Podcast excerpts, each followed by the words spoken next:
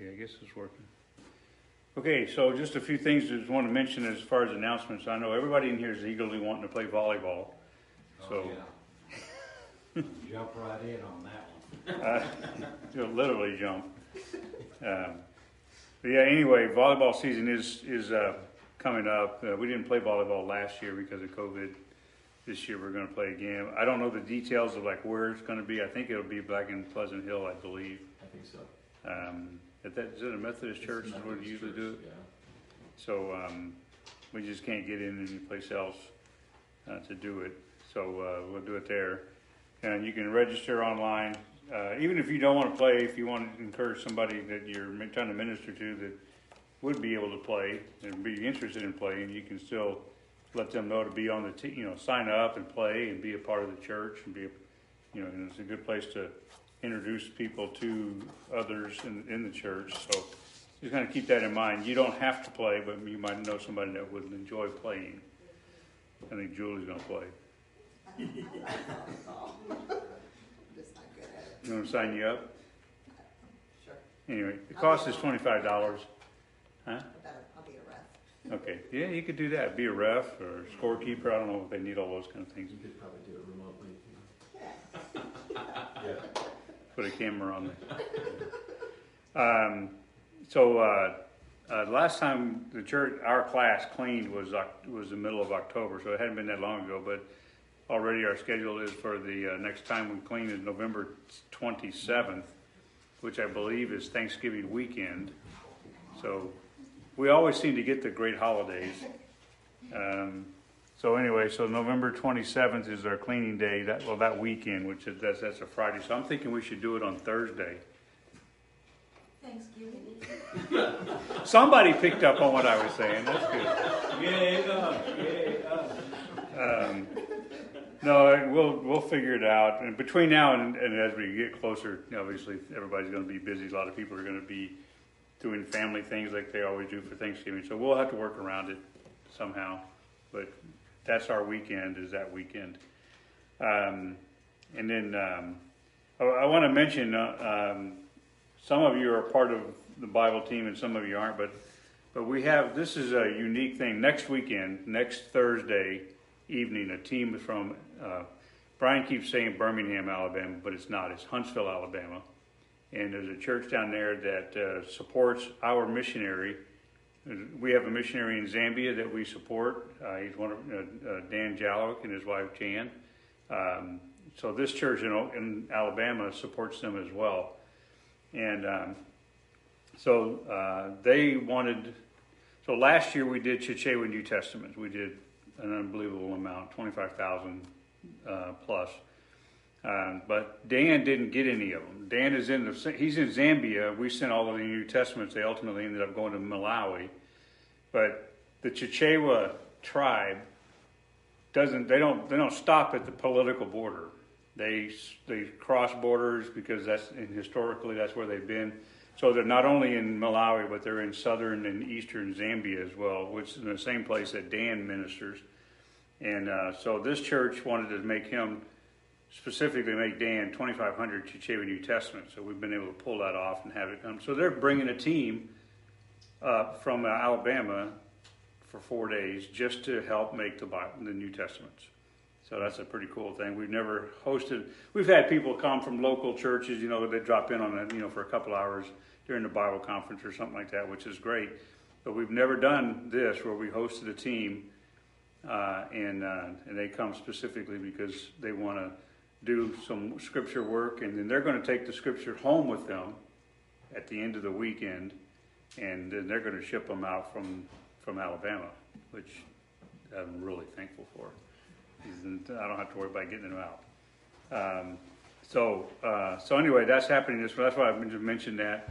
Um, so I've got a team, um, that's gonna be serving part of the Bible team, and then I think there's 11, 12, 11, 10, 11, or twelve, I'm not sure what the final count's gonna be, people coming from Alabama.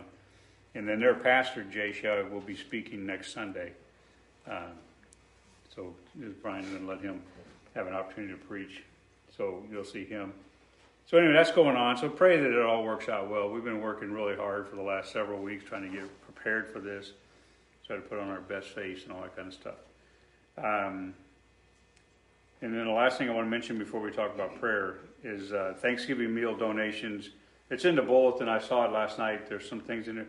So they're looking for collecting food to to to uh, have available for gift boxes of meals. Um, I know normally we do it at, at Christmases. I think we do it at Christmas. Don't we do it at Christmas? Or is it just Thanksgiving? I think it's both. I think it, I don't think it would never. Anyway, um, there's a basket or something in the lobby um, uh, that you can drop off the food there. So canned goods, things like that.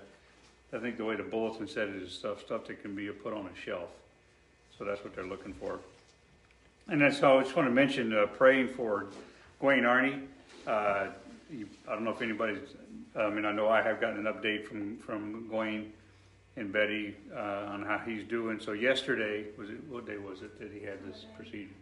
Friday he had the procedure where they they are um, radiating his kidney, and uh, he did have a lot of problems.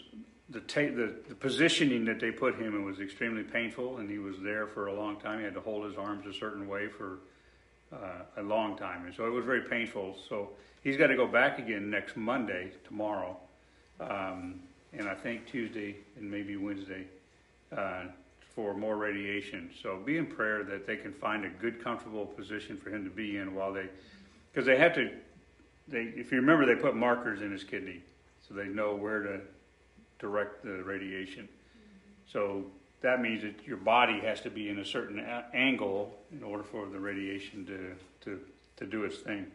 So just be in prayer for, for Gwen, be in prayer for Betty as well, because, um, you know, this, this is hard on her just as much as it is on him and their whole family as well. And um, I got Bud Crust on here. Good to see you, Bud, again. Thank you for coming, man. I appreciate it. I was I was thinking this morning I'm gonna need to have to call you.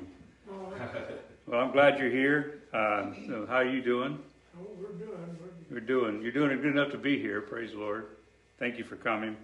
And uh, Desiree Vanderkirk here is uh, so she's had her procedures and she's got some more things to go. I think I'm uh, I'm a little. And where are you at on all that? Are you? Waiting on biopsy results and then I can decide on which options I have. Okay, so be praying for you for wisdom on those options then. Okay. And then Bob Klein and his legs, and uh, now he's moving around, seems to be better, and he's breathing better, uh, and his circulation is better, uh, but he's he's not out of the woods yet. So he needs continual prayer that God would guide him to the right doctors, and then guide the doctors in in helping him um, get past everything he's got going on. Uh, and uh, you know, the nice thing about all of this is we know that the Lord's not done with us um, because you're still here. And, uh, and so we just want to be able to serve the Lord in the needs that we have and whatever that may be. So be in prayer for all of them. Um, and uh, you can pray for myself as well. Me, is that right? Pray for me. Um, I have a, so I've, I've had three scans. I kind of empathize with, with Gwen uh, because the last three MRIs that I've had, it's extremely painful laying on the table. I've never had this problem, but the last three times, it's just like my back just doesn't want to straighten out. And so um, I'm actually not looking forward to my next one here in a couple of weeks. So uh, just pray that I get my back straightened out. I don't know how to do that, but I'm, I've been trying to just like lay flat on the floor for several minutes at a time, just kind of straighten out my back, kind of massage my back that way on the floor. Um, and then, of course, there's other people that are on the prayer list as well that you get every week. So keep in mind those. Pray for those. Pray for the team that's in Monmouth. Uh, they got there last night, uh, 18 people, and uh, I think Pastor Brian is going today after the service. I'm not sure 100%. But anyway, the team is there. They are ministering to the children. They're doing a vacation Bible uh, school type of event for uh, starting today and finishing up on Wednesday night. And uh, just like they send a team to us every year, we send a team to them. So be in prayer for all of that. Ray has kept me posted. They got up there on good time, and uh, they've had some fellowship, and now they're working right now. They're they're underway, and um, and then uh, we got the the uh, Oaxaca team going out here at the end of this month.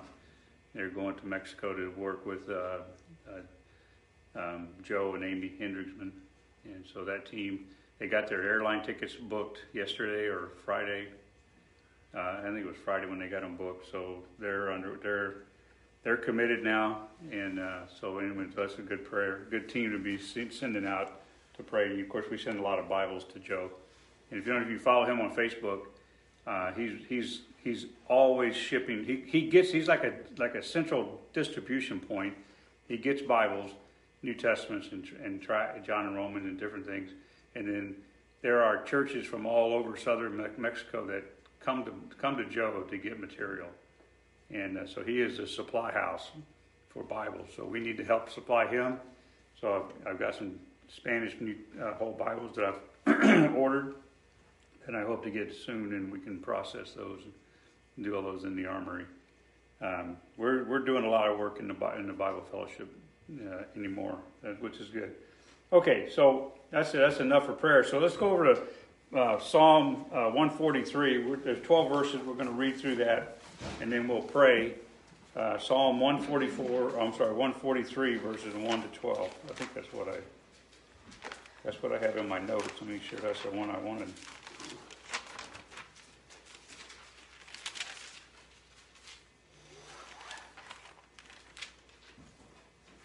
Yeah. Okay, so let's, let's uh, read this passage and then we'll, we'll pray for a bit. We'll share in our prayer time. And then when everybody's done praying that wants to pray, uh, I'll close it out and then we'll get started with the lesson.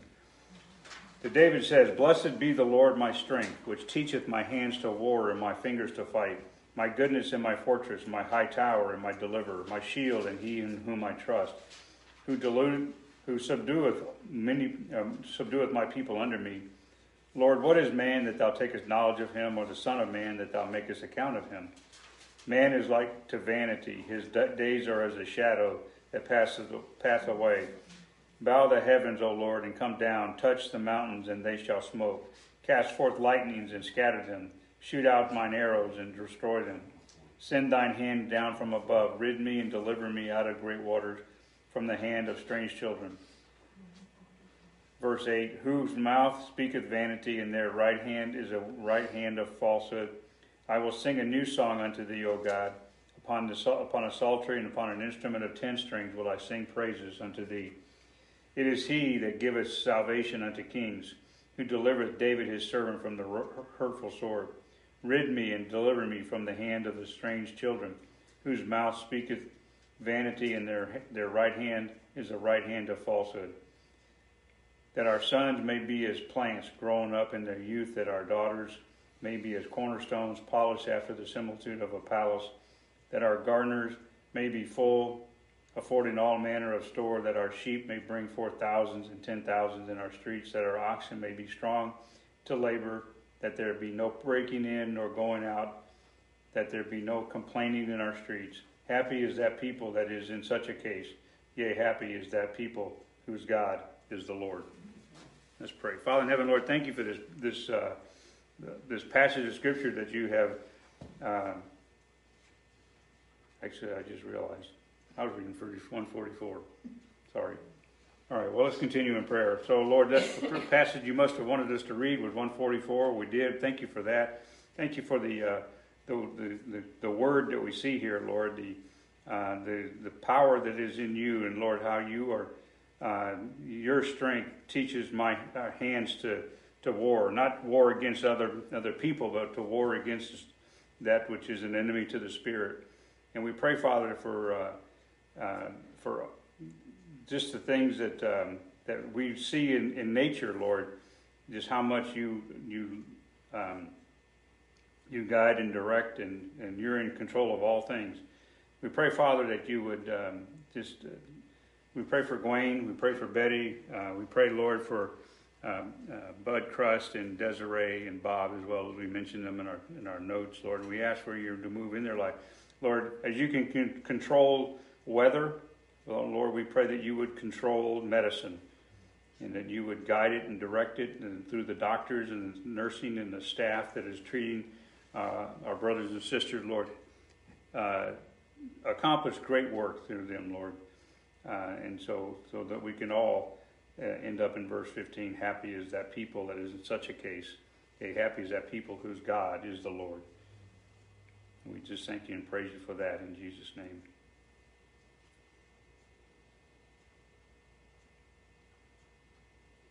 Father which art in heaven, hallowed is your name, and we just uh, exalt you for your goodness, your grace, and how you are um, so uh, loving, that you are so um, gracious and merciful to us, Lord. We thank you for salvation in you, that you have delivered us, and Lord, how you deliver us in ways that we can't even understand right now or don't even see. Uh, we just um, ask that you would continue to rid us and deliver us from the hand of estranged children, Lord, that we can accomplish your work, whether it be with sharing of the gospel um, verbally or through publishing your word, uh, through uh, the works like this church in Alabama, Lord, and then throughout the world. Uh, strengthen our hands, Lord, as we do your work. Uh, we do thank you for your work in the lives of our brothers and sisters who are hurting. And where I will especially lift up Gwaine and uh, Lord, that you would comfort him, that you would strengthen him, that the pain that he is experiencing, Lord, that it would subside, and uh, that you would show your purpose um, in and through this, that that he can be used of you um, in a mighty way. We pray for Betty, that you would comfort her as well, and and for Randy, Lord, uh, as he comes uh, to the next uh, checkup, the next uh, check-in, Lord, that you would bless that time, that you would um, help and heal us back uh, through that. Lord, we do pray for your word going out today uh, throughout this church, throughout this region, throughout this world, Lord, that you would be glorified. Pray that you would um, guide Randy even now as we hear from you. We love you, Lord, and we thank you.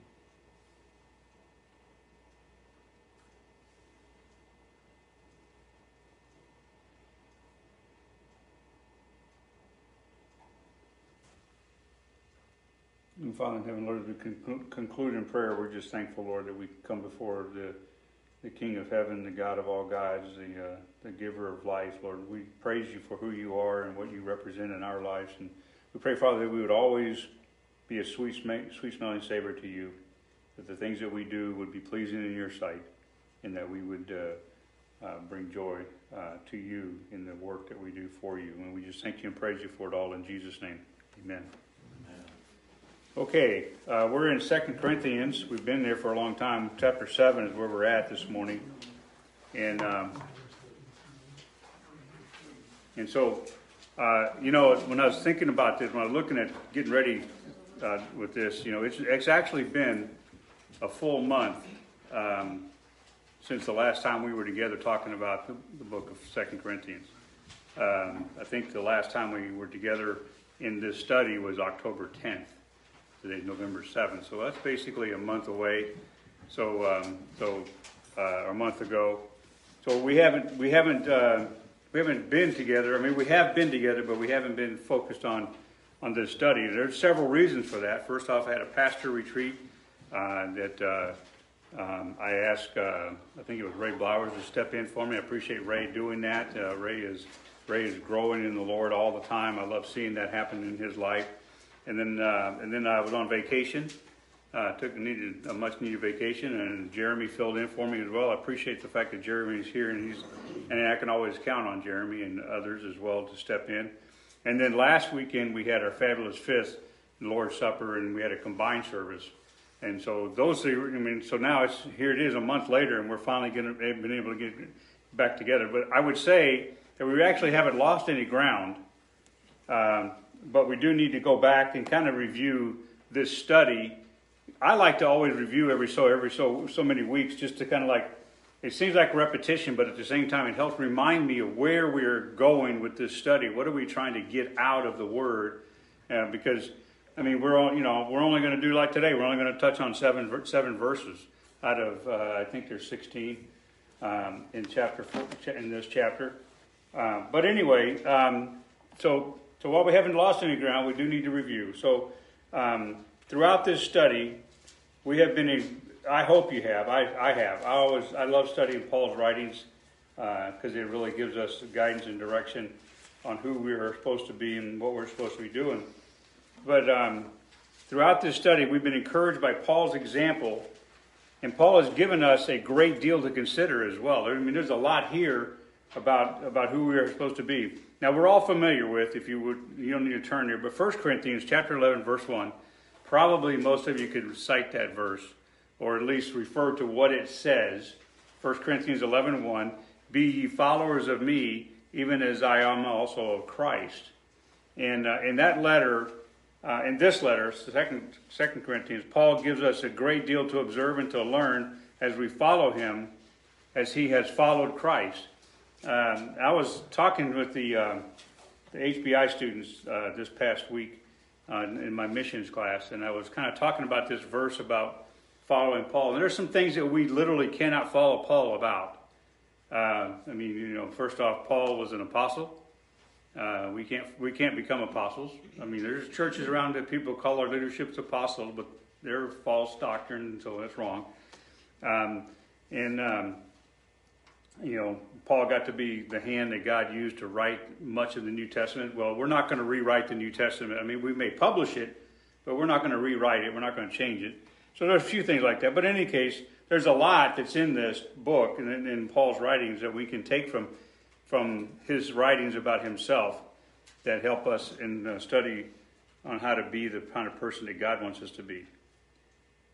So in the first six chapters of this book, this of Second Corinthians, uh, Paul has explained why we should be ministers of the gospel, and he's given us some living examples from his own life about how to be a minister of the gospel. And we've seen from through how his passion to endure helps him teach in the face of difficulty. Enduring in the face of difficulty is a, is a very difficult thing for many Christians to do. I'm one of them, and it's not easy sometimes to deal with the, endure, the, the hard hardships of, of what we face and try to serve God at the same time and try to do what God wants us to do, do what we want to do for God. Um, sometimes they're not exactly the same, but they, they are for God. So, you know, there's times because of the pressures that we're in, talk, Paul will talk about or make reference to those kinds of things later on in this chapter. And so, um, but he had a passion to endure. And probably a better way to say it, he had a passion to serve, so he would endure because his passion motivated him to do that. So that's something that we can emulate from Paul. Every one of us can develop a passion to please the Lord in our ministry and do what we need to do, enduring whatever comes at our whatever whatever comes at us, um, and do the best that we can. Know, not every time are we going to be able to serve. I know that Bob wants us to. Bob is part of the Bible team. Bob is part of the the praise team, and his his illness has kept him away from that for a while. That didn't change in his heart though. His he wanted to. He's so he's pushing and enduring. I just use you as an example but he's pushing and he's enduring what he needs to because he wants to serve the Lord. And that's a great attitude to have. That's a great desire. And that's what Paul's desire was. That's one thing we can emulate. And so, so we've seen his passion help him endure. Uh, when it comes to the, the people that we identified as Judaizers, I also have another phrase called false prophets that I would use. That's the people that have come in behind Paul in just about every church that he planted and tried to affect change. Now, Paul was affecting change in a positive way. These guys want to affect change by taking people back to the law, back to the Old Testament law. So, anyway, at every turn, Paul was being, they were trying to cancel. You've probably heard that phrase recently. They were trying to cancel Paul, right? They were trying to cancel the things that he said, the things that he was teaching. Our current cancel culture, as, as we have seen around the world, must have taken lessons from these Judaizers. Because if you say something, you're going to get canceled. That's just that's the way that's the way our, our, our society works today. Our cancel cult, cancel culture seen around the world have taken lessons from these Judaizers who want to silence Paul and they want to silence the Christian today. And so, okay, so there's in these first six chapters, there were some lessons. I just want to summarize them in, a, in a, some bullet points. You don't have them in your notes, but just you, as soon as I say them, you'll you'll remember. Uh, In the first few chapters, Paul talked about offering comfort and purpose to others. offering comfort and purpose to others. And then he talked about adjusting our attitudes for effective ministry. We went through eight, I believe. I think ultimately we talked about nine different attitudes that we need to have as a functional, sufficient, uh, uh, successful Christian. And we looked at those. Those were in the first couple chapters. Paul talked about forgiveness as part of the message of the gospel. That passage on forgiveness, that was number nine, actually. So it was eight attitude adjustments that we need to make, plus the number nine was forgiveness and how it's tied directly to the gospel. We need to be engaged in uh, serving the Lord. And we've learned to see open doors as God leads us uh, to serve. We talked about the doors that are open and are closed and how, how um, you know, I think that was in the passage where I talked about uh, your Macedonian call and where, you know, go, Paul went back to Macedonia to remember that God is moving in his life, even though when he's not seeing God moving in his life. So we sometimes we need to be revisit. Yeah, you know, back on such and when some people like to call it their birthday, their spiritual birthday. You know, we got to celebrate. I got saved. God loved me enough to save me, and I remember what He did for me. So this is what I want to do for Him this year. Kind of make some New Year's resolutions type of thing. And so we've learned to attend our, to our role in ministry and the call to bring the knowledge of Christ to the world. And we proved out the significance of God fulfilling His promises. That's just, you know, we, God always fulfills His promises. It may not be on our timeline, but He always fulfills His promises. And we understood, we, t- we through this, these lessons, the reasons to be involved in ministry. There's a reason that we all should be involved in ministry. I know not everybody serves, but a lot of people do serve. But the ones that aren't serving need to realize there's a reason to serve. And then lastly, last in chapter six, the last couple times we were in this study, we learned about the problems of being unequally yoked. Remember, Paul talked about that, about being unequally yoked. We talked about separating from uh, the infidels, and uh, you know, and so so there was that, and then, and so so I would say this: Paul's primary purpose in this epistle, his the reason he wrote this letter, I would say, was to vindicate vindicate his apostleship and his manner of life. His apostleship and manner of life. That's why he wrote this letter. He's, he's vindicating who he is. He is the apostle. He is the one that, that birthed the church at Corinth. He is the one that God had, had sent to them for the purpose of starting this church. So he's the apostle. And he had a manner of life that is being under scrutiny right now and being challenged. So, Second Corinthians does deal with some of the unresolved problems exposed in that he that were found out about in First Corinthians. So there's a there's some of it was going back. He had to address what he said in First Corinthians. However, those are those others uh, there were others whose true colors became more evident in 2 Corinthians by their continued resistance to Paul and his teaching. So he's got to deal with those people who are still resisting Paul and fo- focusing on what they're, they're claiming that Paul shouldn't have done. So these, these guys, what I call the false apostles, the Judaizers, they're now unmasked, and we need to be, re, um, so we need to see them and reject them. Uh, so Paul will focus on this group in verse chapters 10 through 13. We'll, we'll get to that point here pretty soon. And so we find this letter to be a revelation of the human side of Paul, and we and probably the most uh, in this letter than anything in the New Testament. He's one of those men who seems almost unreal in his devotion to Christ. I mean, well, we look at Paul and think, "There's no way I could be like that," and then we kind of disconnect ourselves and we say, "I don't have to do that because I can never be Paul." You don't have to be Paul. Just do what Paul did and you will be you serving the Lord. Because that's really who you need to be. You don't need to be Paul. You're not, you're, not, you're not replacing yourself with Paul. You're just doing the things that he is teaching us to do. And so this letter reveals a very human side of Paul, somebody that we can identify with, not only in his circumstances, but also in his heart. And it, he is more transparent here about his feelings and motivations than anywhere else in the New Testament. So he lays out a lot. Our, our primary purpose then ought to be to do this. What we should get out of this study is learn how to be transparent enough to impact others. That's why I called it Be Transparent. That's the title of our study is Be Transparent. We need to be transparent enough that we have an impact in other people's lives. Transparent for what? Well, you know what transparent means, right? You see through it. What they should see through us is what? Christ. They should see Christ. So we need to be transparent enough so that people can see Christ. That's what Paul was actually doing in his life. There's some other things, though, specifically, not only do we need to be transparent, but we need to show sin our authority over it. That's an interesting way to think about it, though. Our authority over sin, not sin's authority over us. Because we need to show sin. We are not going to submit to you, we are going to submit to the Lord. So not only do we show our sin, show sin our authority over it, we show humility when we confront false teaching. So we need. So Paul was a humble man in the way he, he's addressing all of the accusations that have been weaved at him and thrown at him, and he's dealing with them, but he's doing it in a humble way. We should show partnership in ministering to those in need, and we need to be transparent in our walk and in our belief. Second Corinthians chapter two, I'm sorry, Second Corinthians chapter one. If you, if you wanted to turn back there, verse twelve says, "For our rejoicing is this, the testimony of our conscience, that in simplicity." And godly sincerity, not with fleshly wisdom, but with, by the grace of God, we have had our conversation in the world and more abundantly toward to youward. That was Paul's opening salvo. And he's basically unwrapping and unpacking that idea, that concept, all the way through this, this study. Okay, so let's bring this to verse 1. Let's read verse 1. We're, we're only going to get to, I'll, let's read all the way down to verse 7 because that's about as far as we'll get.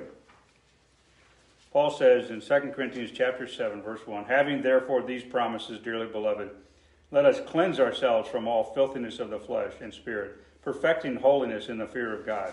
Receive us. We have wronged no man. We have corrupted no man. We have defrauded no man. I speak not this to condemn you, for I have said before that you are in our hearts to die and live with you. Great is my boldness of speech toward you. Great is my glorying of you. I am filled with comfort I am exceeding joyful in all our tribulation. For when we were come into Macedonia, our flesh had no rest, but we were troubled on every side. With what without were fightings, within were fears. Nevertheless, God that com- comforted those that are cast down comforted us by the coming of Titus, and not by his coming only, but by the consolation wherewith he has comforted. He was comforted in you when he told us your earnest desire, your mourning your fervent mind towards me so that I rejoice the more. You, you, I hope you pick up on some of Paul's heartfelt position on how he sees this church and how he wants to see this church and how he wants the church to see him. And so that's kind of what we're going to talk about. So, verse 1, I, I, I just call that perfecting holiness because that's what he says at the end of verse 1. He says, perfecting holiness in the fear of God. So, Paul tells us how to correct wrong behavior just in this verse. One verse, how to correct bad behavior, wrong behavior. So before we dive into this, so let me remind you that this letter, and I told you before, this letter does not lend itself to a clean expository verse by verse by verse. Here's a section, here's another section, here's another section. Here's another. It doesn't do that. And this is a good example. So Paul Paul is both teaching and explaining at the same time. He's, he's teaching, the, teaching the truth, but he's explaining it with illustration. So, so he kind of goes back and forth, back and forth. And I'll show you what I mean here in, in just a few minutes. Now, he has been open and honest with the readers of this letter as he describes his work and his teaching as true and right. Remember, he, he wants them to know everything I've taught you is true. Everything I taught you is right. Everything I taught you is God's word. It is what God says. So he's making sure that he's open and honest with all of that. But as we start chapter 7, it's obvious that Paul is still reflecting on some accusations that have been made against him. So he's kind of going back now. The first several chapters, we, we, we talked a lot about the, the Judaizers, the false prophets were saying this, and Paul's addressing that. And so he's kind of, and he went off on some other doctrinal teaching in chapter 6, but now he's coming back to, I got to address even more about what's going on. Because what he's trying to do is bring, bring the church into a focused direction. Where are you going and why are you going there? That's what we all need to know. Where are you going for the Lord and why are you going there? Okay, so uh, as we start chapter 7, it's obvious that he's still reflecting on those accusations. It's interesting to see that from here to the end of the letter, we're going to see less and less doctrine taught and more and more uh, what I would call um, lessons learned. Uh, more of uh, um, practical application of what he's trying to bring in, and he's going to address some of most of those, starting in chapter eight and on out to the end of the into the letter. So what we start to see more and more are personal admonitions and teaching of applicational truth. So never forget, in verse one, never forget that we have promises. We have promises. God has made promises to us. We have those promises. Now, while I was this interested, I don't, I can't validate this in any way. I didn't even attempt to. But while I was studying, I came across uh, a commentary that said that there's over thirty thousand promises in the Bible. Now, I don't know if that's true or not, but I mean, even ten percent of that, that's still a lot of promises. Uh, but here's the thing: a lot of Christians think all the promises in the Bible belong to me. They don't. Not all of the promises belong to the Christian. Only the promises that were given to the Christian were promised. Just like Isaiah, not Isaiah, but uh, Israel, uh, they have promises that are still yet to be fulfilled. And so, so it's great to know that there's 30,000 promises in the Bible. God is, a, God is a God of promises. And we know from 1 John that God will not lie. He does not lie, and he always fulfills his promises. And so, so anyway, um, so while a Christian may think they're entitled to all of them, that's not the case. The promises that Paul is talking about in verse 1 is actually found in chapter 6, verses 16 to 18. And there's just a few promises there, but they're all, the promises express our relationship with God. That's these, these promises are. So let's go back and read verses 16 to, 16 to 18 of chapter 6. Um, he says, What agreement hath the temple of God with idols? For ye are the temple of the living God. As God hath said, First off, that, that you are the temple of the living God, that's one promise. As God has said, I will dwell in them and walk in them, that's a promise. And I will be their God, and they shall be my people, that's a promise. Verse 17, When I come out, wherefore come out from among them, and be ye separate, saith the Lord, and touch not the unclean thing, and I will receive you, that's a promise. Verse 18, and will be a father, that's a promise, unto you, and ye shall be my sons and daughters, that's a promise, and said the Lord Almighty. So He's, Paul is saying, okay, here's all the things. Remember, we talked about separation starting back in verse 11 through 14, 15, and 16 of chapter 6. Last time we were together, we talked about separation separation from the infidels, separation from the world, and so on. And now he said, because you separate, here's your promises. And so, therefore, he says, having these promises, verse 1 of chapter 7, let us cleanse ourselves. Because you have promises, there's some things you need to do. Okay, so. Um, these promises don't just come, they're accessed by doing accessed by doing two things. Paul says in verse 2, or at the end of verse 1, I'm sorry. Cleanse ourselves from all unfilthiness of the flesh and the spirit, perfecting holiness in the fear of God. So, two things cleanse yourself and perfect holiness. Two things that we need to do. So, cleansing is an interesting thing. Cleansing is actually a two part process. It's a two-part process. Now we don't really talk too much about this, but when you when you start to see what's going on, you'll I think you'll agree. So let me just say another word for filthiness would be the would be defilement uh, or corruption. So when you're when you're when you're when you're involved in filthiness, you're involved in something that's defiling. Paul's concern for the church is that they were defiling themselves by the actions of those false prophets and it was consistent with virtue and perfect. What, the, what Paul says is stop being this way. What you should have is virtue and purity, which reflects on the temple of the Holy Spirit. So how do we? So if we're gonna if we're gonna be clean, well, let me just give me let me give you this. Go to Galatians chapter five, verse nineteen. So what Paul is saying is uh, to cleanse yourself is to get away from the filthiness of the of the world so in Galatians chapter 5, let me get to the right place here. Verse 19. Paul, uh, Paul's writing to this church, another church. He says, Now the works of the flesh are manifest, which are these. And then he lists them for the next two verses. He goes on and he said, uh, Adultery, fornication, uncleanness, lasciviousness, idolatry, witchcraft, hatred, variance, emulations. Variance means gossip Emanations means uh, revelings or partying and stuff carried on. Wrath, strife, seditions, heresies. Verse 21 envyings, murders, drunkenness, reveling, and such like, of which I tell you before, and have also told you in time past, that they which do such things shall not inherit the kingdom of God. And right after that passage, you see what verse 22 says? But, contrasting of it, but the fruit of the Spirit love, joy, peace, long suffering, gentleness, goodness, faith, meekness, temperance. Against such there is no law. And they that are Christ have crucified the flesh, which is basically the same thing as cleansing the flesh, crucifying the flesh. Cleanse, clean, crucify the flesh and the affections, the affections and the lusts. If we live in the Spirit, let us walk in the Spirit. That's cleansing yourself. That's what Paul is trying to get us to an understanding of uh, here in chapter 7 of, of 2 Corinthians. Now, we're not talking just physical or fleshly behavior either. We're talking about the thoughts that defile such a such a, thought that defiles. What kind of thought would be that? Well, prideful thoughts, hatred, ambition, emulation. Those are just a few of them that I could think of off the top of my head. Those are those are behaviors that are not uh, physical, but they are they come from your heart. They come from within you. They come from from your own personal goals. In fact, Jesus Christ spoke about that. He said in Matthew, Matthew chapter 15 and verse 19, For out of the heart proceed evil thoughts, murders, adulteries, fornications, thefts, false witness, blasphemies, and so on.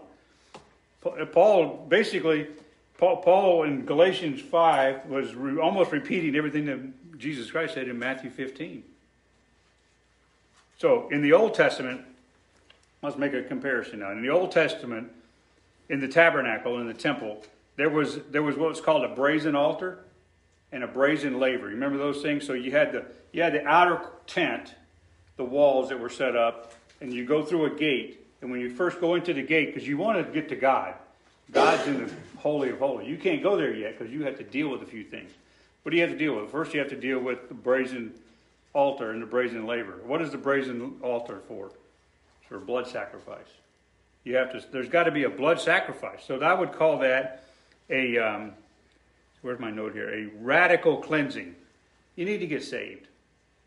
You can't do what Paul's talking about in first in Second Corinthians chapter seven or in the whole book uh, if you're not saved.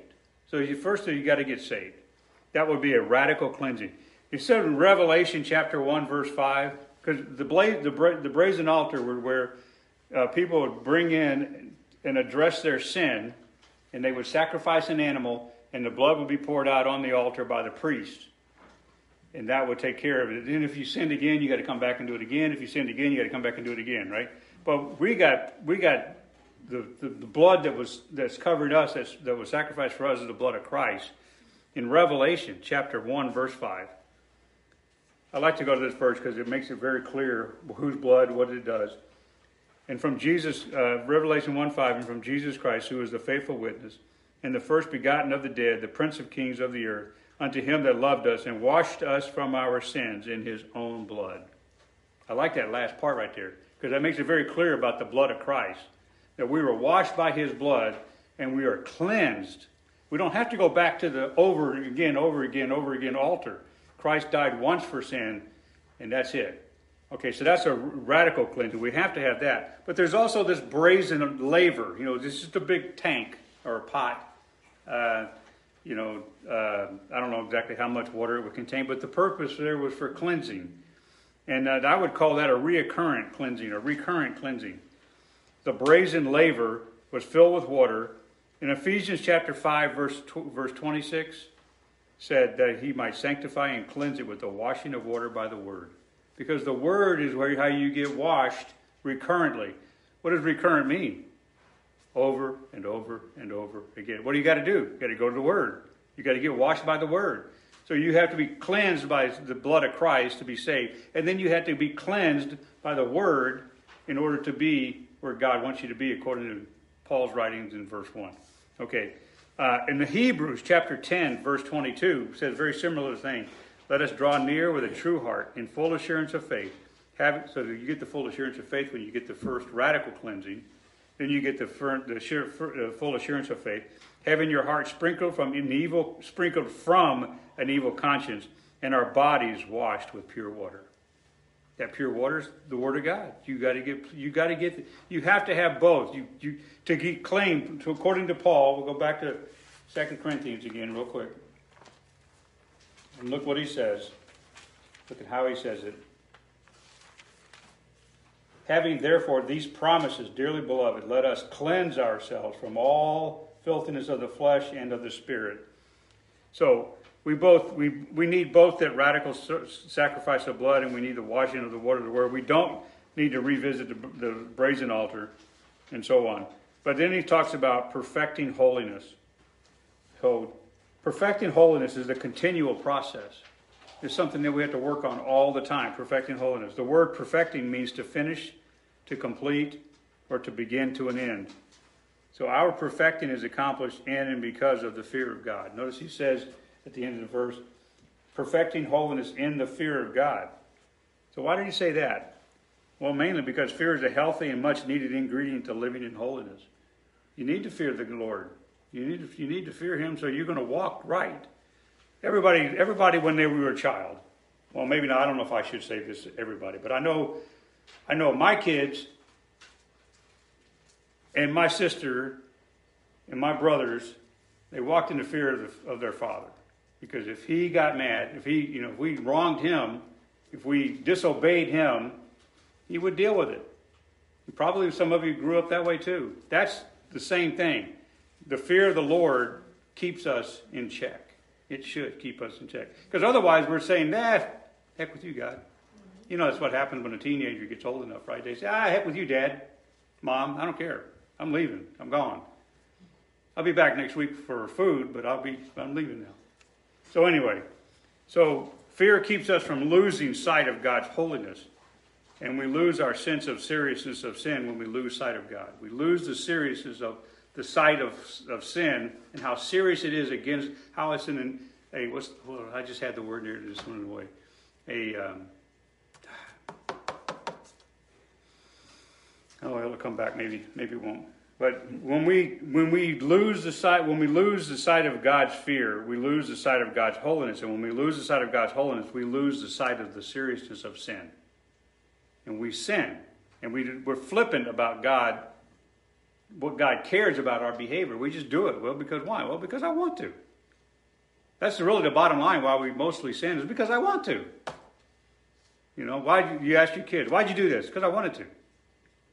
And God's going to ask you one day, why'd you do this? Judgment seat of Christ. Well, don't.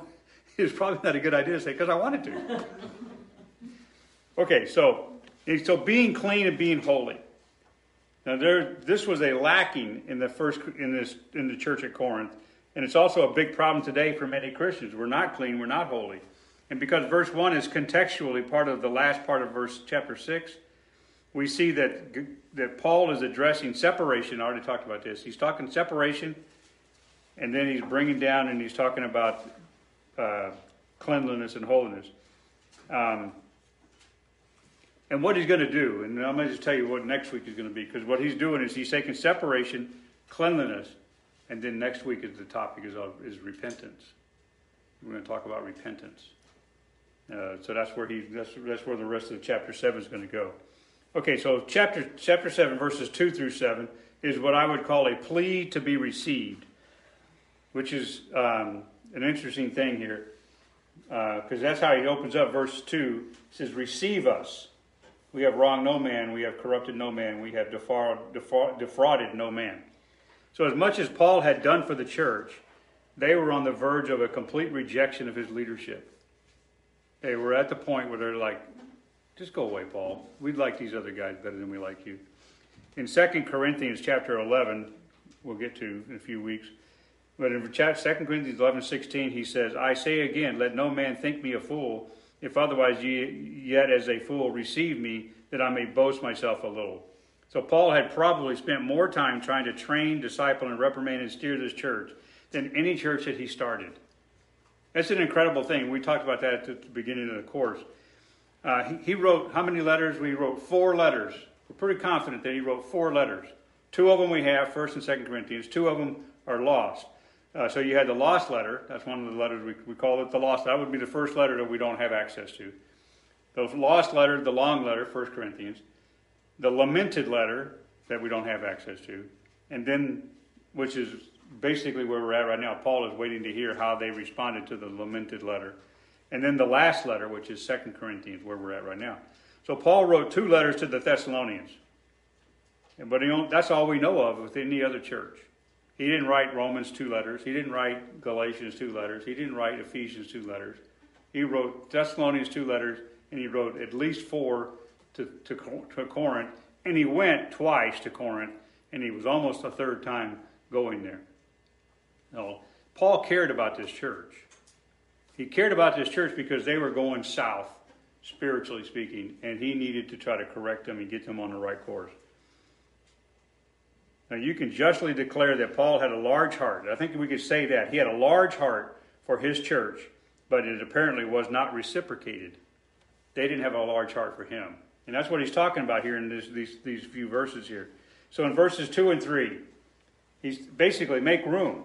Receive us. We have not wronged anybody. We have not corrupted anybody. We have not defrauded anybody. I speak not this to condemn you, for I have said before that ye are in our hearts and to die I'm sorry, you're in, in our hearts to die and live with you. Paul's saying, You're in my heart. I want to be in your heart. That's what he's trying to get across here. I'm, you're in my heart. I want to be in your heart. So uh, the word receive, I mean, it was a common word for most of us there, but to, it means to make room for. You know, you can't receive anything if you don't have a place to put it. You have to have a place to put what you're receiving. And so uh, you can't receive it without first making room. And Paul bears his heart. He opens up his heart for the church at Corinth. And we see in verse, thir- in verse 3 that his heart is for the church, whether in life or in death. Paul loved the church. It didn't matter if he was going to kill him, it didn't matter if he was going to live. Paul loved that church. No matter what was going to happen to him, he loved that church. That's how big his heart was.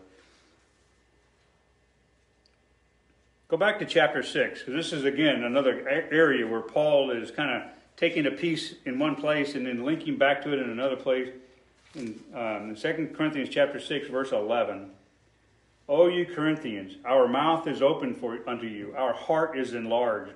You are not straitened in us, but you are straitened in your own bowels. Now for a recompense in the same I speak as, um, as, as unto my children. Be ye also enlarged. Be ye not unequally yoked together with fellow unbelievers. You see how the pattern here says, My heart is open. I want you to be yoked with the right people, with the right thing. I don't need you to be yoked with unbelievers and these false prophets and so on. And so he says his heart is large enough to mean, what he's meaning by it, his heart is large enough that the whole church uh, can fit into his heart. But too often, you know what we do? We close off part of our hearts. We close off our part of our heart. We reject the idea of being able to love every person on the world in the world. Oh, I can't love Muslims. I can't love so and so's. I can't love those people. I can't love those people. But God is telling us, love those people. Why? Because God loves those people. Why? Because they have a soul that needs to be saved. So there's, there's a connection here. Paul is saying you need to open up your heart. And we, while we reject the idea of being able to love every person, let me just remind you Imagine how God could love every single person that's alive today, 7.5 billion people. But not only did he love 7.95 billion people, but he's loved every person for the last 6,000 years. He is, his, his heart is that large. And God wants our heart to be that large.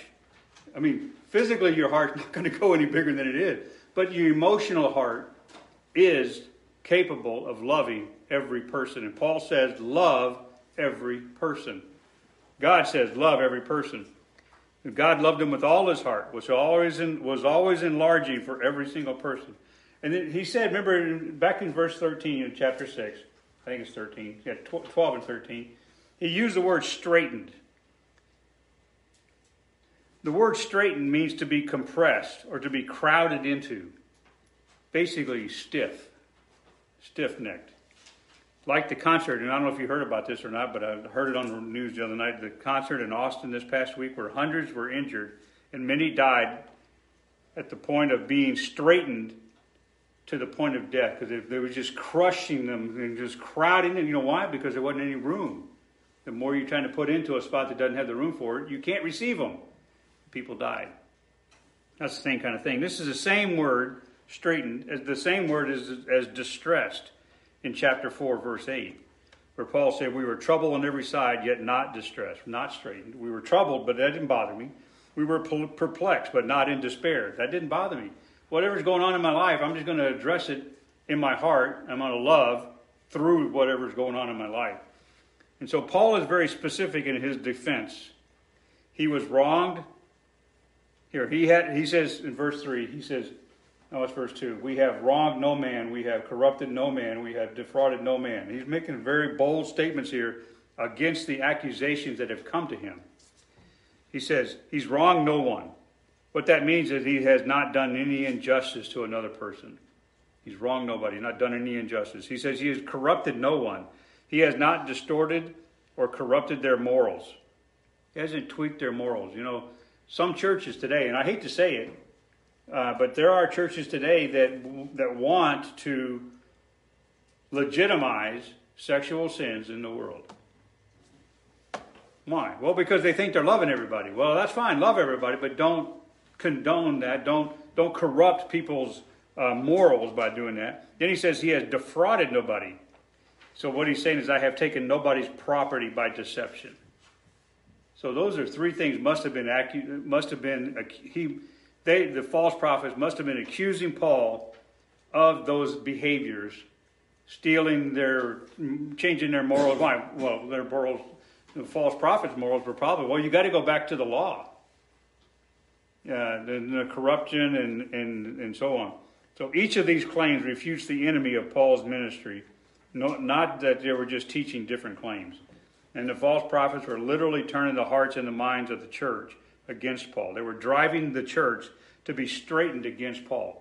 We're not going to stand for this. You can almost imagine them. Paul, we don't want to stand for this anymore. We're not going to do this anymore. Go away, Paul. Paul said, Hey, I love you. You're in my heart. I want to be in your heart. And so, we don't know the exact accusations that were made against Paul, but some, some people think that maybe Paul was too hard on the guy that was in sin in the first in First Corinthians, the guy that was in sexual sin, and Paul said you got to you got to turn him over to the destruction of the flesh. And some of those people are like, man, that was a little stiff, Paul.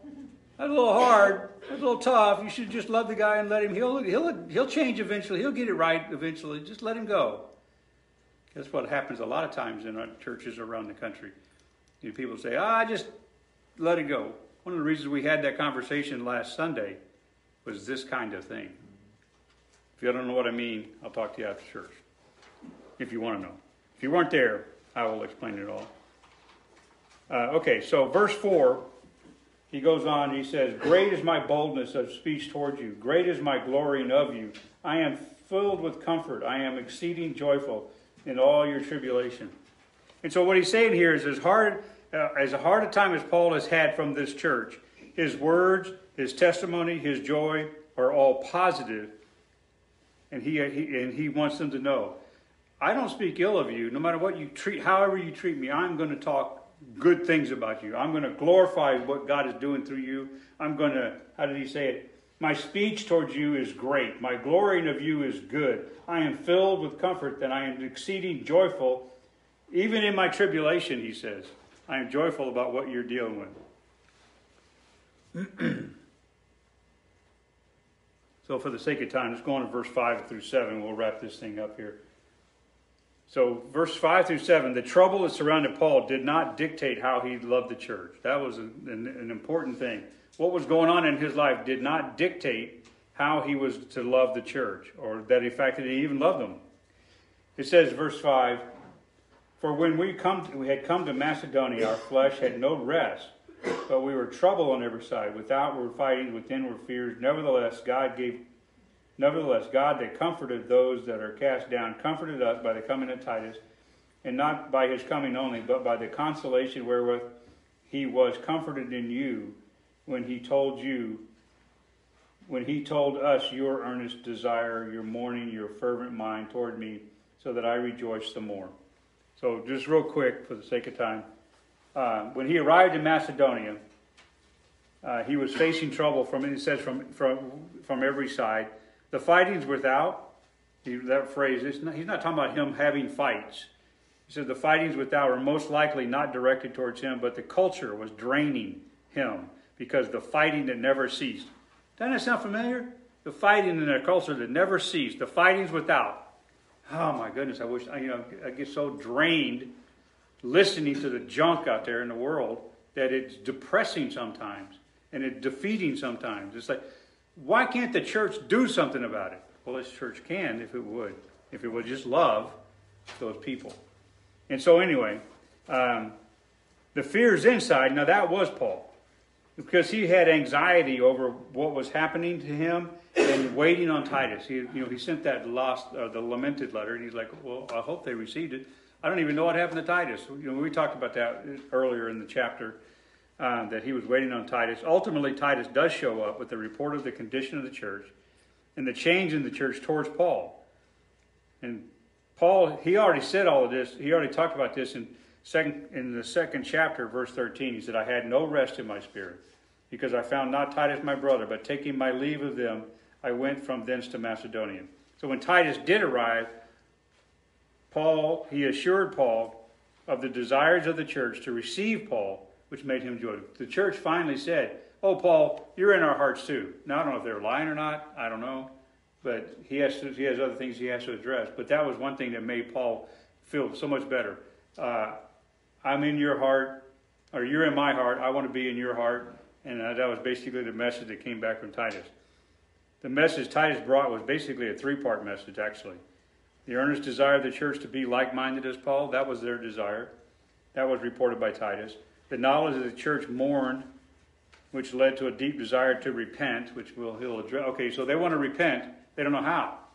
So he has to tell them. That's what chapter seven, the remaining part of chapter seven, is about. Okay, you want to repent? This is how you repent. So that's what we're going to talk about. Because sometimes repentance is a weird thing these days. So we want to clear, want to clear all that up. And the third thing uh, that Titus uh, brings a message back was that the mind of the church towards Paul was to them that he is their pastor, he is their leader, he is the apostle, and he is their teacher. You are exactly who you, we need, Paul. You're the man we need in our life. And that, that made Paul so much happier. And now he can address things that need to be addressed. As I said earlier, he's going to take the task of the Judaizers and the false prophets, and he'll do that later on in these chapters. Um, the last few chapters anyway. So, okay, so let's time's up. Let's, uh, let's have a word of prayer and um, we'll go on inside and um, let's get ready to listen to the main message. Father in heaven, Lord, thank you for this passage. Thank you for the lesson that, that we have received from Paul. I do pray, Father, that we can all love with such an enlarged heart that there is plenty of room, uh, that we'd never be straitened, that we would never uh, not make room for somebody. Lord, I know, I know sometimes it's hard to love people that have harmed us and hurt us and wronged us. It's hard to do that. But that is, Lord, an example that your son Jesus Christ, he loved the world that crucified him. And I think, Lord, we can love the world too, that maybe say bad things about us. And so I pray, Father, for our church, uh, for the team that's going to Monmouth. I pray, Father, for the team that's getting ready to go to Mexico and all of the work that we're doing for you, Father, that you would be encouraged by it, uh, that it would be a sweet savor to you. In Jesus' name, amen. I don't know if anybody was online, but thanks for being there if you were.